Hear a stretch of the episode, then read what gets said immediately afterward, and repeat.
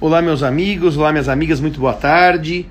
Vamos começar agora a conversar com vocês, conforme eu divulguei nas nossas redes sociais, a respeito da responsabilidade civil. Uh, e o tema, na verdade, é como advogar na responsabilidade civil. Essa ideia de conversar com vocês sobre como advogar na responsabilidade civil surgiu de um debate meu e do professor Bunazar por conta da nossa advocacia e do número de pessoas que nos procura para discutir hoje temas relacionados à pandemia. É por isso que nós montamos para a semana que vem, a partir de segunda-feira à noite, um curso exatamente de temas de pandemia ligados à advocacia. E um dos temas que nós vamos abordar é esse que hoje nós vamos fazer algumas reflexões, que é o tema da responsabilidade civil em tempos de pandemia. Como os amigos sabem, efetivamente a pandemia causou uma grande comoção e, aliás, um grande abalo das categorias jurídicas. Eu até agora estou fazendo um parecer para um caso interessante, importante, eh, sobre eh, questão de locação e redução de aluguel. Só um minutinho, só um minutinho. Voltando, e redução de aluguel. E os temas da responsabilidade contratual estão absolutamente em voga agora eh, com a questão da pandemia e basicamente tratar do desequilíbrio do contrato, à luz das teorias da imprevisão e da base objetiva, e também as questões de força maior. Então, o primeiro tema que eu e o professor Bunazar temos trabalhado muito aqui nas nossas lives eh, e nos nossos processos é o tema da responsabilidade civil contratual em tempos de pandemia. Eu não sei se os amigos e as amigas acompanharam, mas até no Telegram eu fiz um comentário sobre isso. Uma questão de um sujeito que o ano passado estava no, nos Emirados Árabes Dubai, se não me engano, e o voo dele para São Paulo foi cancelado por conta da pandemia e ele comprou uma passagem de uma empresa outra e veio para São Paulo e demandou decolar, que é aquele que vendeu a passagem, para ser indenizado. E eu disse naquela oportunidade, eh, e tá lá no Telegram, para quem nos segue, quem nos seguir pode entrar na nossa, na nossa, na nossa rede social, que o caso das obrigações de fazer.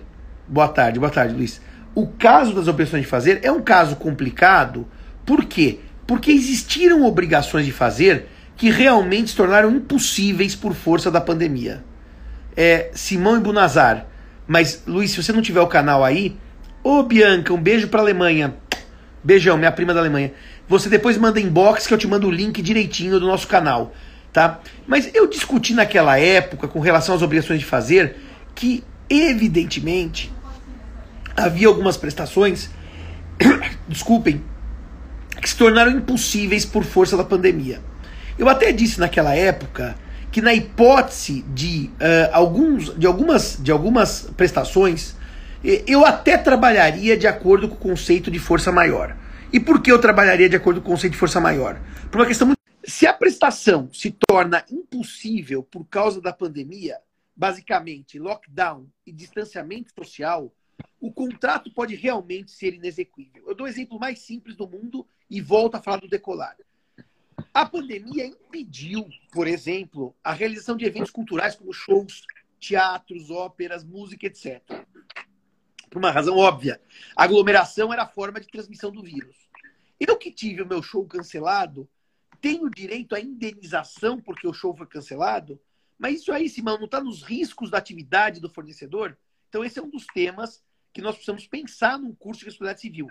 Os direitos daqueles que tiveram pacote turístico cancelado, voo cancelado, shows cancelados e como o sistema vigente, a partir de duas MPs do presidente Bolsonaro, uh, disciplina, elas disciplinaram, depois foram convertidas em lei, a questão das obrigações de fazer. Boa tarde, professor Bunazar. Boa tarde, professor Simão. Como vai? Tudo bem?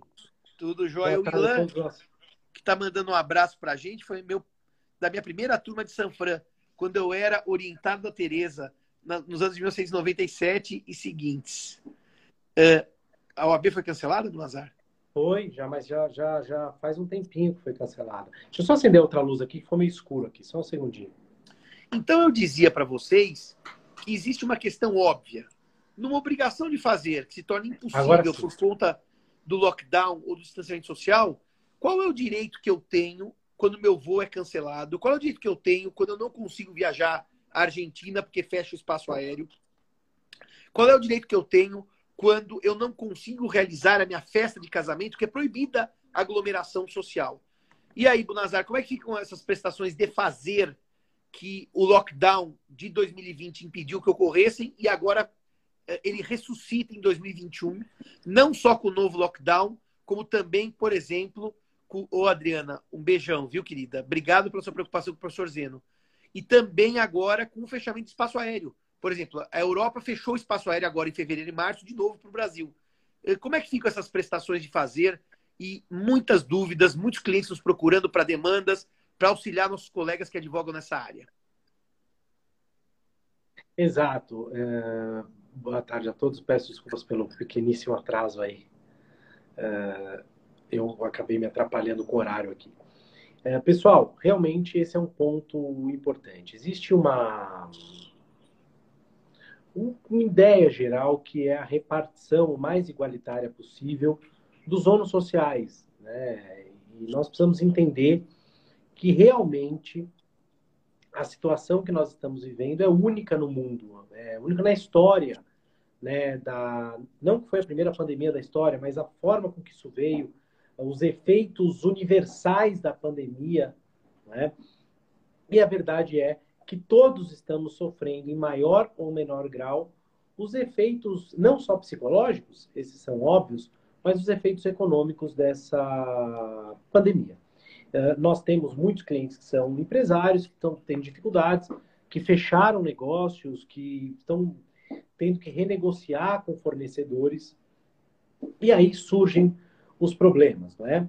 Eh, a obrigação se torna impossível eh, sem culpa das partes. Num primeiro momento, se nós tivermos certas um evento fixo, por exemplo, um show, não é? E aí, qual que é a solução que o direito dá? A solução ordinária que o direito dá quando uma prestação se torna impossível, e veja que não estou dizendo que todas elas se tornam impossível, impossíveis, é, perdão. É só, só uma nota, Bunazar. O que o Bunazar está falando, só para contextualizar bem, porque daqui a pouco. E o aluguel? Nós não estamos no aluguel ainda. Nós estamos tratando de obrigações de fazer, que é o show que é impossível por conta da proibição de aglomeração social. É impossível usar o buffet naquela quarta-feira, porque o lockdown impediu o convívio. É essa que nós estamos tratando. Perfeito, exatamente isso, né? E aí a obrigação se torna impossível. Qual que é a solução que o direito empresta a, essas, a, a esse caso? A solução é o retorno das partes ao estado em que elas se encontravam antes. É, em termos uh, técnicos, statu quo ante, é o estado anterior. Então, o que isso significa? Aquilo que eu dei me é devolvido. Bom, Bonazar, mas eu tive prejuízo. Uh, eu tenho direito a receber perdas e danos? Não, não tem nesse primeiro momento, porque o inadimplemento foi um inadimplemento sem culpa, ou seja, um incumprimento sem culpa. Bom, uh, e aí nós vamos discutir quais são os requisitos para saber se a obrigação se tornou impossível ou não. É uma das coisas que nós gostamos de, de debater e não dá tempo de, de falar tudo aqui agora. Mas vejam vocês o seguinte: uma obrigação eh, ela é composta por uma série de elementos, entre eles os, o prazo. Não é? o, o prazo faz parte uh, do. Por, exemplo, bobo, eu fiz uma live com o Simão ontem, sei lá se foi ontem, anteontem. Uh, a live era eu, Simão, falando de um tema jurídico. Essa live, eu, hoje, eu, Simão, falando de um tema jurídico. É a mesma live? Não. Muda um elemento, o assunto. Então, se eu tenho uma obrigação de, por exemplo, o casamento marcado no dia 7 de abril deste ano. Ora, se for impossível o casamento no 7 de abril deste ano, as partes não são obrigadas a jogar isso para frente.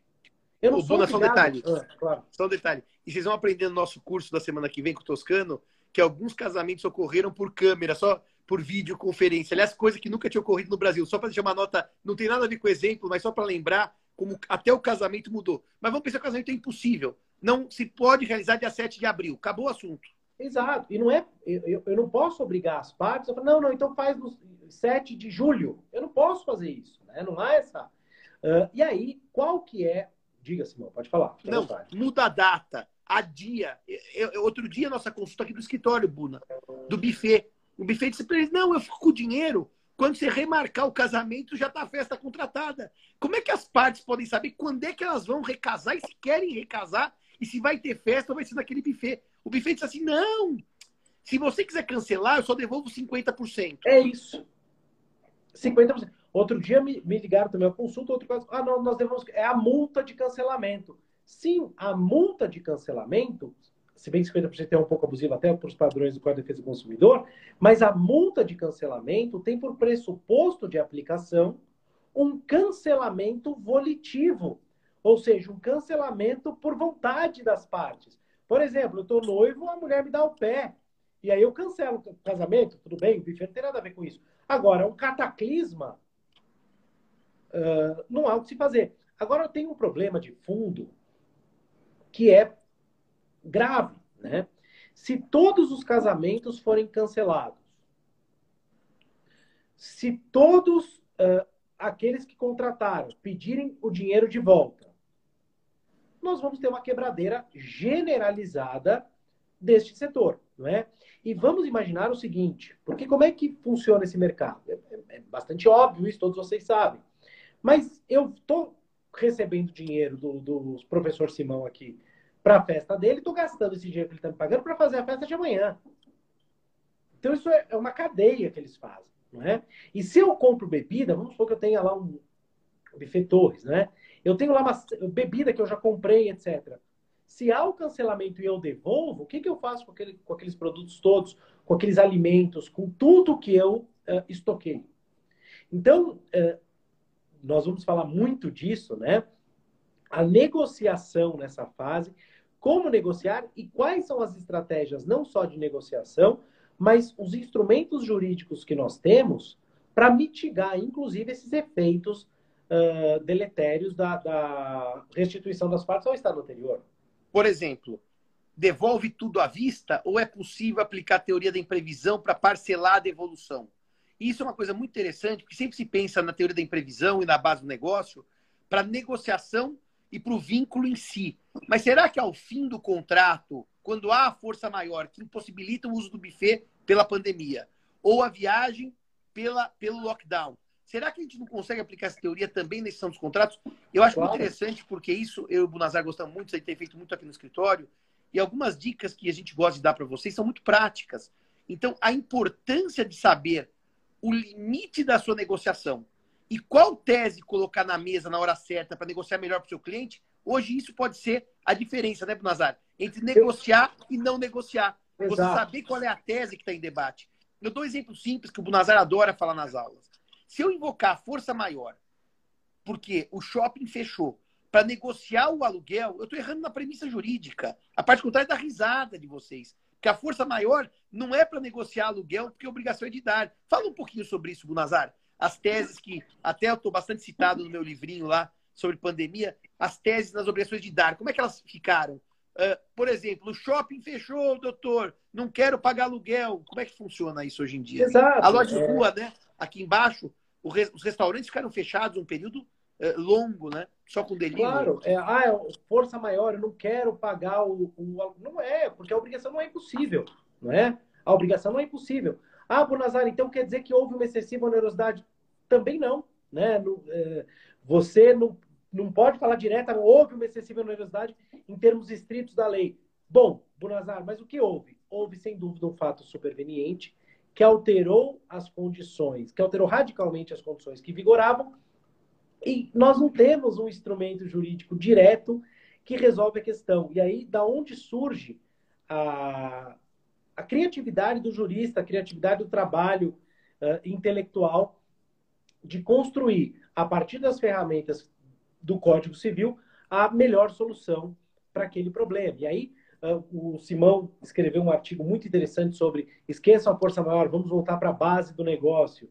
E aí nós podemos fazer um, um quase que uma miscelânea no sentido uh, técnico da palavra aqui, entre artigos 317, 478, uh, teoria da 479, base, 479, 479, 479 uh, e a base do negócio, para dizer, olha, uh, o meu aluguel pressupõe o recebimento, eu, eu vivo desse recebimento, então eu quero renegociar com você nesses termos. E eu lembro bem que no comecinho da pandemia ano passado, um cliente me ligou uh, um caso, inclusive, que, que o nosso escritório tocou. Ele ligou e falou, doutor, eu não estou conseguindo pagar, eu não estou conseguindo pagar, não é? E aí eu falei, bom, vou tentar negociar. E eu liguei para outra parte, muitos casos a gente conseguiu negociar diretamente e tal. O cara virou e falou assim, bom, vai ter que pagar tudo. Eu falei, bom, então você vai perder, meu amigo, porque nós vamos pro judiciário, você vai perder, você não está entendendo. E aí não deu outra, porque o judiciário está uh, reviu muitos contratos e vai rever de novo, não é? Claro que num primeiro momento o judiciário estava meio assustado, como todos nós, não é? Veio suspender o prazo processual, virou o que está acontecendo, né? Eh, vai ser um ataque zumbi aqui generalizado, o que está havendo? E aí, de verdade, que não, é verdade, temos que reconhecer que no começo começou um certo abuso, né? E até demandas uh, irresponsáveis, não quero pagar nada de aluguel. E aí Só perderam. Uma nota. Só uma nota sobre essas demandas frívolas. Houve um grupo empresarial grande que na semana da pandemia tomou uma decisão que, no meu sentir, é completamente equivocada e entrou com suspensão de aluguel de todos os suas uh, seus pontos no Brasil inteiro. E ela tem perdido sistematicamente. Mesmo porque uma semana antes o CEO declarou o volume de lucro que ela estava dando. Então, nós também vamos mostrar para vocês que não é óbvio shopping fecha, não pago aluguel. Isso não é óbvio. Não é óbvio. A crise econômica afeta meu faturamento, eu não pago aluguel. Estou desempregado, eu não pago aluguel. Eu acho que essas premissas, Bunazar, que acabaram circulando, como você disse, né, para um judiciário assustado, elas talvez tenham no primeiro momento. Aliás, o judiciário assustado. Estamos todos assustados todos, juridicamente. Todos, todos. No, o judiciário a gente fala porque é ele que decide, mas a gente viu um momento histórico em que nós, professores, também ficamos completamente atônitos diante de uma situação que eh, nós não tínhamos visto nunca nas nossas vidas, mas que o direito só tinha visto em 1919, 18, na Primeira Guerra Mundial. Então, só completa, Bunazar, agora as coisas parecem que estão encaminhando melhor, né? Já estão Exato. já há mais segurança, né? Claro. E aí o que, que acontece? Uh, num primeiro momento, o judiciário atônito, e atônito nesse sentido, como nós todos estávamos, o judiciário é chamado a decidir, eu costumo dizer, né, há um, há um lugar comum dos professores e advogados que gostam de bater no judiciário, etc. Eu, eu, nós não, né, nós criticamos algumas decisões, evidentemente, mas nós temos um profundo respeito pelo judiciário que tem que decidir o caso, não é? Às vezes sem base legal, sem nada, tem que decidir, é chamado de decidir, tem que decidir, acabou.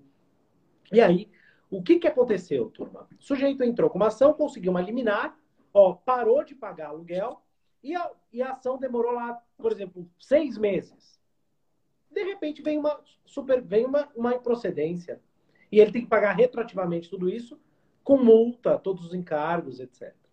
Então, há que se ter cautela para propor as ações, não é? Saber como propor, quais são os riscos, o que informar para o cliente, o que pode vir, o que pode não vir disso aí nós gostamos de falar da locação, mas, Bu, naquela questão também muito comentada, professor Simão, meu curso, professor Bunazar, muito.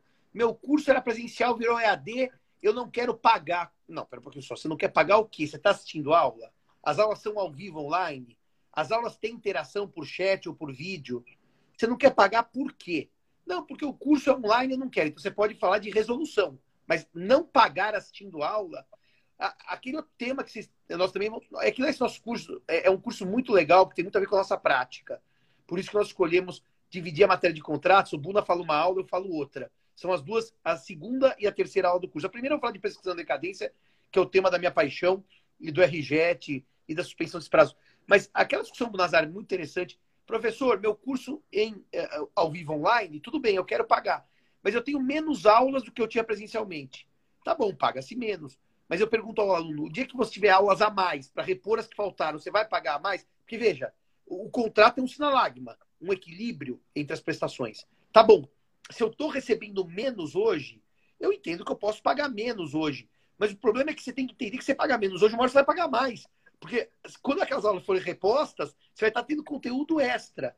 Essas coisas todas a gente trabalha. Mas sabe o que eu quero propor para você agora? Que nós já estamos há 20 minutos aqui de papo, e você sabe que se eu Nazar começar a papiar, o papo acaba às três da manhã. Eu queria umas notinhas sobre um tema que eu nunca discuti com você mesmo, nunca, e que você vai falar no nosso curso, que é um pouquinho da extra contratual. Eu queria, eu queria, porque a, gente, a contratual, o que acontece? O descumprindo o contrato, a revisão do contrato, eu dizia que é tema hoje, como dizia minha afinada avó, coqueluche, tá na moda, tá certo? Só se fala desse tema. Mas a extra contratual começou a ganhar contornos interessantes, Bonazar, porque com o lockdown novamente instituído, é novamente loja com prejuízo, é novamente shopping fechado, é novamente restaurante fechado.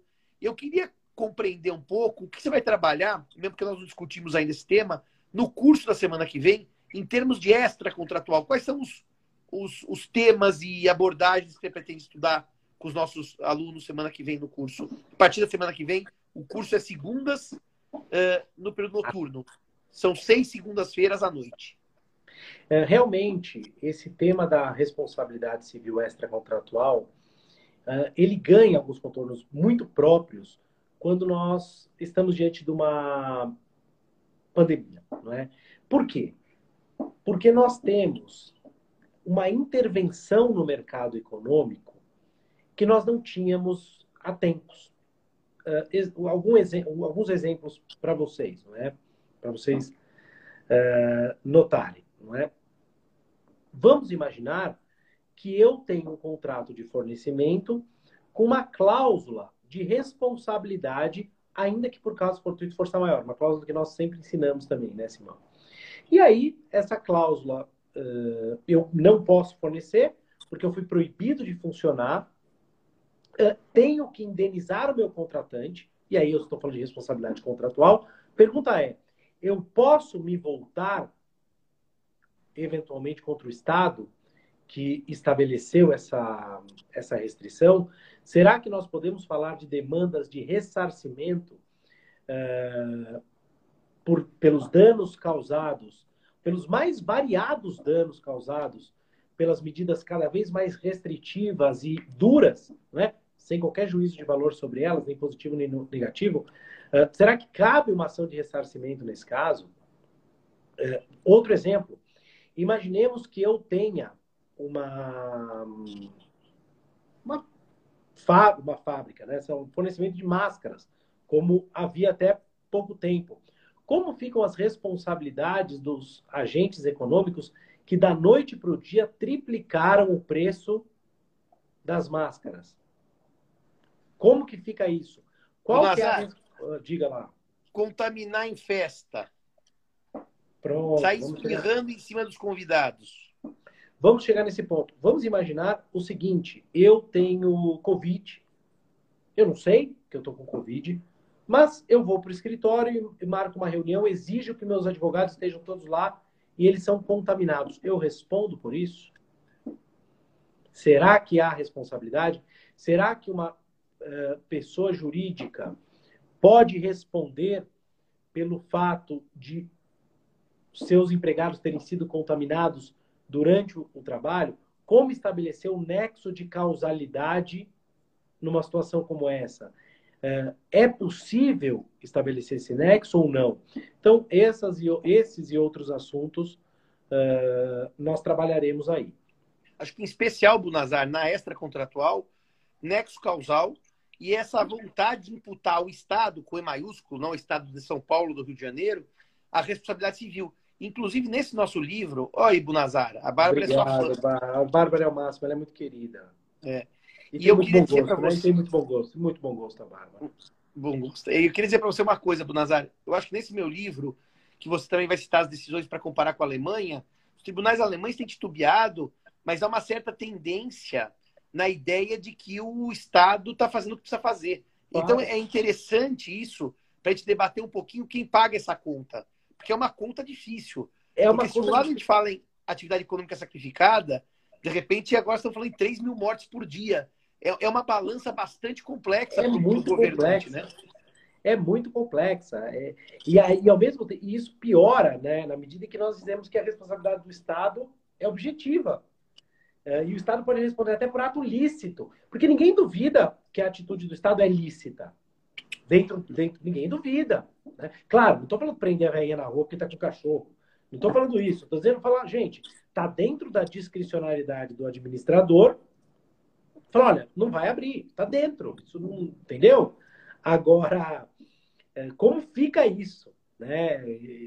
Bom, e se o Estado paga, está saindo dinheiro do bolso de quem? E é, se esse Estado paga, é um Estado que não está exatamente indo muito bem, porque está gastando com auxílio e está arrecadando pouco. Daí entra uma questão econômica também, Exato. porque esse Estado somos nós que estamos ganhando menos e pagando mais. A coisa é Exato. é bastante complexa. Eu, eu gosto muito de citar a Margaret Thatcher aqui num, num ponto, né? E a gente cai em umas falácias interessantes, né? Por exemplo, dinheiro público. A Margaret Thatcher diz assim: não existe essa bobagem de dinheiro público. O dinheiro é nosso e está com eles. Né? O Estado pegou o nosso dinheiro. Então não tem esse dinheiro público. O dinheiro é meu. Né? O dinheiro é seu. Né? Então é, é interessante isso. Lourenço, então, você falou direct, é, tem a ver com o quê? Com o Código Civil que eu prometi te, te dar isso, porque eu não estou lembrando. Se for isso, o código não chegou ainda, porque a editora, aliás, só uma nota para vocês, Buna. Não sei se está sabendo, as editoras estão com colapso, né? Que como muitos funcionários estão com Covid, elas não estão tendo gente para produzir livro nas fábricas. Então, eu soube hoje que o nosso Código Civil, com o Tartucci, Mário, Anderson e, e Marquinho, não sai tão cedo por causa de falta de funcionário. E daí? Você tinha um compromisso de entregar na livraria X códigos no dia 10. Só que não sai o código porque a livraria não tem, não tem gente claro. para produzir esse código. É, a culpa, a responsabilidade civil. Bunazar, só para a gente falar um pouquinho do curso nesses nossos 10 minutos finais, eu acho que é legal a gente dizer como a gente tem trabalhado nos outros cursos. O curso é sempre de uma hora e meia, segundas-feiras à noite, duas aulas minhas, duas do Bruno e duas do Toscano.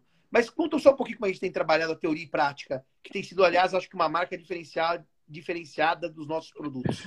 O que nós, o que Simão e eu pensamos foi o seguinte: nós somos professores há bastante tempo, né? Há bastante tempo. E nós percebemos que quando o aluno procura um curso de pós-graduação lato senso, especialização, etc., ele acaba ficando um pouco frustrado uh, em que medida, né?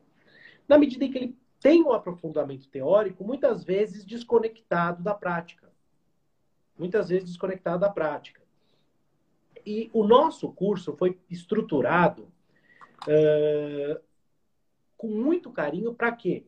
Para alinhar a teoria e a prática. Então, o que, que nós fazemos? Nós trabalhamos aspectos teóricos, mas mostrando especificamente como aquilo funciona na prática. Eu até vou dar um exemplo, né? É, há alguns momentos em que, em que nós até vamos longe demais. Falamos como é que deve ser redigida uma cláusula, o que deve constar na cláusula, uh, como que a coisa deve vir na petição inicial. Uh, então a gente coloca Lazar, isso. Oi, para ajudar o advogado dia, mesmo. Outro dia os alunos discutiram no curso de cláusulas. Mas, professor, se puser isso daí, o juiz não pode encher o saco. Eu falei, quando a gente está diante de uma novidade que é a pandemia, a criatividade pesa ouro. E o juiz encheu ou não encheu o saco, só, só vai saber se você testar. A gente é avisa ao cliente é uma situação inédita. E nós vamos testar o judiciário. É muito legal essa ideia do advogado como um criador do direito no caso concreto. Claro que não é um aventureiro, um chutador. Eu acho que nossos cursos mostram isso. Vocês podem ser criativos com técnica e responsabilidade. E dar um upgrade na vida de vocês. Porque a gente sempre pensa também, né, Bonazar? Ah, o juiz, o juiz. E quantas cláusulas contratuais não vão ao judiciário porque são tão bem redidas que Exato. morrem no aspecto econômico? Então, é. eu acho que isso nós conseguimos mesmo. Redação de cláusula, de pedido em petição inicial, isso acho que ficou bem, ficou bem Como feito, pedir, o que provar, é, é, é, muito legal. E às vezes também falar para o aluno, olha, nós temos aqui, nós temos aqui, uh... nós temos aqui uma, nós temos aqui uma ferramenta simples que resolve um problema é, problemas às vezes complexos e nós temos uma solução simples. Nós falamos bastante disso quando falamos de planejamento acessório. Hoje mesmo falei. Às vezes um contratinho de construção de renda, um testamento, são muito mais eficientes do que estruturas é, complexas de planejamento societário. Né? Então há, há essa, essa, essa preocupação com o dia a dia do advogado. A nossa ideia é a seguinte: nós ensinamos alguma coisa nós ensinamos alguma coisa que você possa, uh, no dia seguinte, aplicar. Não é uma coisa que você vai aplicar um dia na vida. É algo que você possa começar a aplicar no dia seguinte. Essa é a ideia fundamental. Bem, nosso curso está de portas abertas. Vendemos já mais de metade das vagas, tem mais algumas. Lá no professorsimão.com.br, no meu site, tem as inscrições. Quem não sabe achar, tá com dificuldade, eu mando inbox o, o site das inscrições. Nas nossas bios também tem. Mas sabe o que eu descobri, Bunazar? Uh, que na, esse negócio da bio também. É, tem gente que não sabe nem o que é bio e nem o que é link. Então a coisa é um pouco eu demorei. confusa. Eu demorei. Agora, como, como todo mundo sabe o que é site, professorsimão.com.br e concordo que o Nazaré é fera. Obrigado. Obrigado pela, obrigado. por Deus. Deus está sempre com a gente. Aliás, vou mostrar de novo pro Nazar que eu mostrei na live de ontem, ó. Tô aqui com a cruz que eu ganhei de presente do Padre Wanderson e atrás a faculdade que a gente gosta tanto que, infelizmente, por força maior, essa sim está impossibilitada de uso. E depois, estamos lá, professorsimão.com.br. Quem quiser mais informações, peça inbox, que eu e o Buna respondemos. Obrigado, Bárbara, que gostou do curso. Obrigado. E esse nosso curso, felizes. eu estou muito empolgado, e o Bunazar também, porque é o primeiro curso nosso sobre pandemia com o Toscano. A gente realmente não fe- tinha feito um curso ainda com o Toscano, que é um grande amigo, professor da Federal da Paraíba, e vai ser o nosso primeiro DEBI, eu, ele e o Toscano. Poxa, Wilson, obrigado. contrato, responsabilidade contratual, extracontratual, família e sucessões. Então, muito obrigado pelo carinho, pela gentileza. Obrigado. Wilson, que é nosso aluno Obrigado fixo, também todos os cursos. Sempre, Sempre querido. muito gentil, sempre, né, Bunazar? Sempre querido, sempre querido. Obrigado. Obrigado, Lourenço. Buna sinistro. É isso aí. Vamos que É vamos. isso, sinistro. Sinistro é um É. bom adjetivo. É, E hoje é um dia especialmente, no meu sentido, animador, porque a gente vai evoluindo com a vacinação. Não é o mundo ideal, mas é o mundo que nós estamos tentando chegar no mundo melhor, viu? Muito, muito obrigado. É obrigado. Roberto. Roberto, ainda bem que gostou do curso. Faz esse daqui, esse próximo, que vai ser um curso bem interessante. Acho que é a primeira vez que a gente vai trabalhar.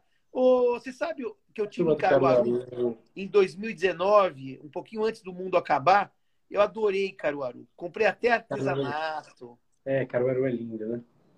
E um grande abraço a todos e todas e até nossas próximas lives. E o curso começa semana que vem, segunda-feira à noite. Buna, se prepara para pagar um bom. Não, Foi seu aniversário, Simon? Não. O Simão tá um pouco envelhecido, mas ele não faz aniversário todo mês. É só dia 18 de janeiro. Parece que ele faz todo mês, mas é só dia 18 de janeiro. Que sacanagem. Não, ho- hoje é aniversário de casamento do meu pai e da minha mãe. Não é meu aniversário, não, viu? Tem Aquele um site- senhor que parece com ele é o pai dele. Muito obrigado. Obrigado. É, Flávia, beijão, saudades, viu? É, não, não, amanhã eu também não faço aniversário, não. Dia 18 de março não faço. Se alguma razão tá aí 18 de março, eu realmente juro para você que eu faço 18 de janeiro. Deixa eu dizer uma coisa para quem perguntou: que no site tem duas turmas de contratos, não deve ter, não. Porque a de causas contratuais já acabou e nós vamos começar agora o curso de teoria de direito civil no tempo da pandemia. Então não, não Tem deve ter que- duas cursos. Certo. Dois cursos, dois cursos, é, Simão é vinho, é isso. Dois cursos que nós temos lá. É, o de sucessões, né, que está ali também, e o de e esse da pandemia, né? São dois cursos só. O de cláusula e de planejamento. E eu gosto sempre de fazer live com o Bunazar, que eu vejo ele novinho, assim, jovem, cheio de cabelo, sem ruga na testa. Então, velho sou só Eu- eu. Tá bom, Eu vou fazer tá bom. botox. Eu É, fazer botox. o Bunazar agora fez preenchimento facial, tirou as rugas. Tá novinho, uma criança. É uma, é uma criança. Eu vou um fazer botox. Eu tô É atrasado. menino. É o menino. Bunazar, vamos trabalhar um pouco. Que filtro? Eu vou fazer botox.